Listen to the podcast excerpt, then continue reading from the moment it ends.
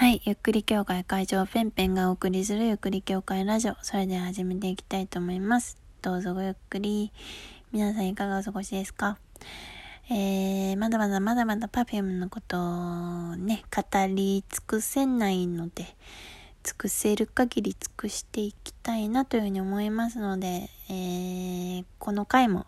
Perfume の素晴らしいライブ、伝説のライブについて話していこうかなというふうに思います。よければ聞いていてくださいね。はい。えー、まあね、この回ではね、ライブビューイングどうだったのっていう話をね、していこうかなというふうに思います。はい。あのー、まあ、ライブビューイングっていう形式、私は初めてだったんです。あの、まあ、Perfume の映画を、映画館で見たことがあったりとか、あとはナウシカ歌舞伎の、えー、ライブビューイングも見たことがあったんですけれども、もう生のものを、生の会、生のライブをされているのを映画館で見るっていうのが初めてだったんですね。だからどんな感じなんだろうっていうのが全然わかんなくて、まあ、しかもコロナ禍だし、みんな声出さない、出しちゃダメっていう状況だし、えー、でも映画館だし立っちゃダメだろうし、みんな ど, どういうそのね、隣に多分人がいるだろうから、でファンでしょ、で仲良くなれるチャンスとかもあるっちゃあるけど、でもみんなどうやって楽しむのみたいな、そういう感じうんで、ちょっとほんと未知との遭遇みたいな感じだったんですよ、ライブビューイングっていう形態がね。そう、どんな感じなのかなって始まるまでちょっとわからなくて、そう、あのー、静岡県のその映画館ではね、にかいじょうあったんですね。にかいじょうというか、にスクリーンで、多分いちスクリーンめは埋まってて、でにスクリーンめは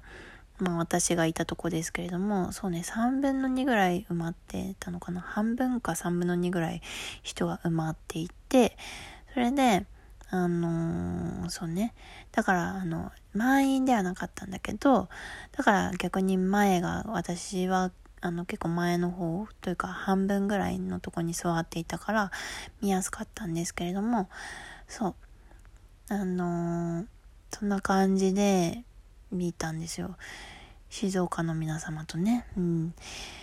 この中にエコパアリーナ、フューチャーポップ見た方、あの時私と一緒に同じ空間にいた人いますみたいなこともね、なんか聞けないしさでもみんなね、Perfume T シャツ着たりね、着てたり、あとはあの会場の下でね、グッズが売ってたからね、そのグッズをね、えー、身につけている人とか、まあ、私服の人とかもいたんだけど、まあでもね、T シャツは売り切れてなかったけど、タオルとか売り切れてたし、あとなんかなんだっけあれ、えっと私欲しかったやつ、あの エーよんサイズのファイルのなんかシルバーのやつとかも売り切れてたりとか、結構売り切れているグッズが多かったですね。うん。最終的にはもう T シャツしか残ってなかったんじゃないかな。うん。終わった後見たら、まあそういう感じでした。で、大体、まあ、ミニシアターっぽい雰囲気ではありつつも、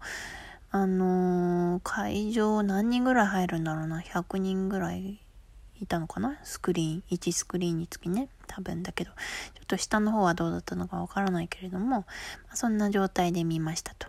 で、始まりました。で、うわー、いよいよ、いよいよだーみたいな感じで、こうね、テンションが自分的にはね、もう、うわーってなってんだけど、なんか隣の人はどうなのかなっていうのもね、ちょっとわかんなかったけど、なんか、はーみたいな、そういう、もう、私は私に集中するわ、みたいな感じで見ていたんです。で、こう、会場が映し出されて、え、何この会場っていうのが第一印象ですよね。あのー、まあすごいなんか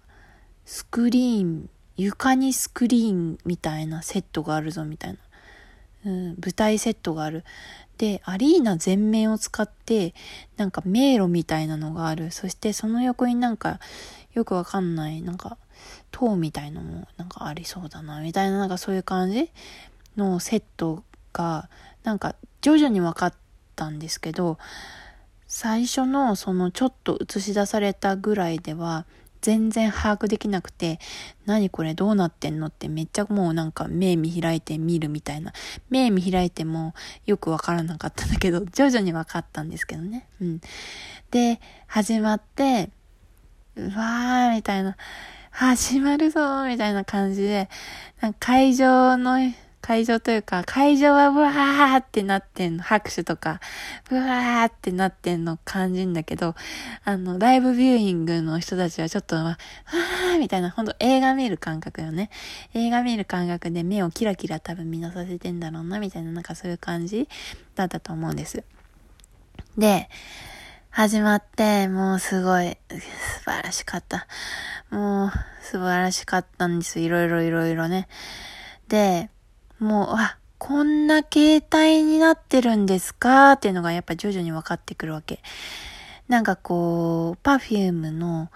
あのー、ライブで今までにない演出よね。床っていう競技が増えましたみたいなね。うん、やっぱ今までこう、なんだろうな、ジャングルジムみたいなのとか、なんか、あのー、何あと上からなんかこう、パネルが降ってきたりとか、あとなんかテントみたいのがあったりとか、なんかね、なんかそういう感じだったでしょ？あとなんか回転しながらくるくる上がっていくとか、あ、そういうやつだったでしょ？でも、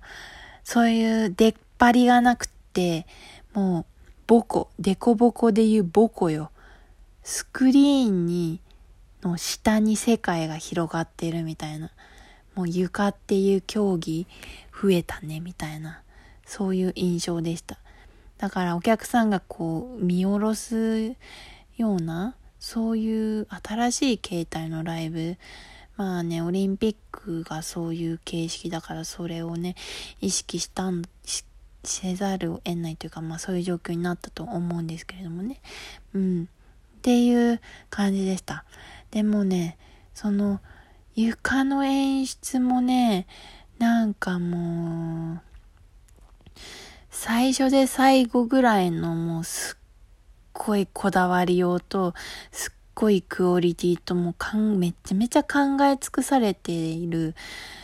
ものばかりで、全部が全部本当にひゃくてんひゃくてんひゃくてんみたいな、決めだ決めだ決めだみたいな、そういう感じでしたよね。うん、完璧完璧だった。すべてがパーフェクトでしたよね。うんで、まあね、始まったらそのね、さんにんが迷路みたいな通路をこうえー、こう来てこう集合してみたいなこととかもしていたんですけれども、まあ、そこら辺の話はまだちょっと後でしましょうね。ライブビューイングどうだったかっていうのをこの回で話しているわけですけれども、あのー、まあやっぱね、その映画を見ている感じなのよ。PerfumeのあのRefumeの映画あったでしょ？あれ見てるみたいな、そういう感じだったの。でも生でやっているから、なんかなんていうのかな、でも距離がある感じっていうのは最初あったんです。でも エムシー であののっちとかゆかちゃんとかあーちゃんが、ライブビューイングのみんななんか感じてるからね、分かってるからねみたいな、なんかそういう感じの エムシー をした時、あ、つながったみたいな、リンクしたみたいな、あ、リンクしたみたいな感じで思ったんです。でも、言うて見えてないんでしょみたいな感じで、やっぱちょっとあるわけ。向こう側にはやっぱいけないし、この静岡の皆さんと私はどうこの場を楽しめるのだろうかっていうのが模索中だったの。なんか一人の人がめちゃくちゃ大きい拍手したりとかしてたけど、え拍手とかもなんか正直さ、なんかライブビューイングだけど、やっぱ静かに見たい人もいるんじゃないかなとか、そういうの思っちゃってたの。でもゆかちゃんがさ、もう分かってるねあの子ライブビューイングのみんなもちゃんと楽しんでるみたいな、なんかそういう感じで、なんかこう拍手ちゃんとしてみたいな感じでこうなんか言うのよ。でもやっぱこうまばらなのよね。で、え、全然足りないみたいな。もっともっと緊張しなくていいから、もっと今日は楽しんでいこう、この場を楽しもうよみたいな。なんかそういう感じで、もうなんか、見えてんですか？あなた、何見えてるんですか？みたいな。お見通しでございますね、みたいな感じで、もうさ、みんな拍手しだしたよね。すごい。ほんとすごいって思っちゃった。で、そっからちょっと場が和んで、あのー、だし、あのー、まあ、自分らは会場にいないんだみたいな、なんかそういうのが、なくなった、うん、で、本当 ピーティーエー のコーナーとかみんなやってたし、踊ってたし、スイカとか阿波踊りとか浮き輪とかやってたし、あとちゃんと振り付けもみんなやってた。あと エムシー でなんかメガネの人も、私の前の人がね、あのメガネの男女カップルだったんだけど、男子の方がね、男子のメガネの方がメガネって言ったらちゃんとメガネ上に上げてた。ちょっとやっぱさ、男子ってこういきなり言われるじゃん。女子はさ、ちょっとあ男子って呼ばれたみたいな感じでさ、心構えできんだけど、男子っていきなり呼ばれるじゃん、男子って。で、そうじゃない人の後さ、すぐさ、メガネって呼ばれるからさ、もうその前の人さメガネと男子さ、ちょっと遅れ気味になってさ、ちょっと女子のとこで手あげて、あのコンタクトのとこでメガネあげるみたいにちょっとなって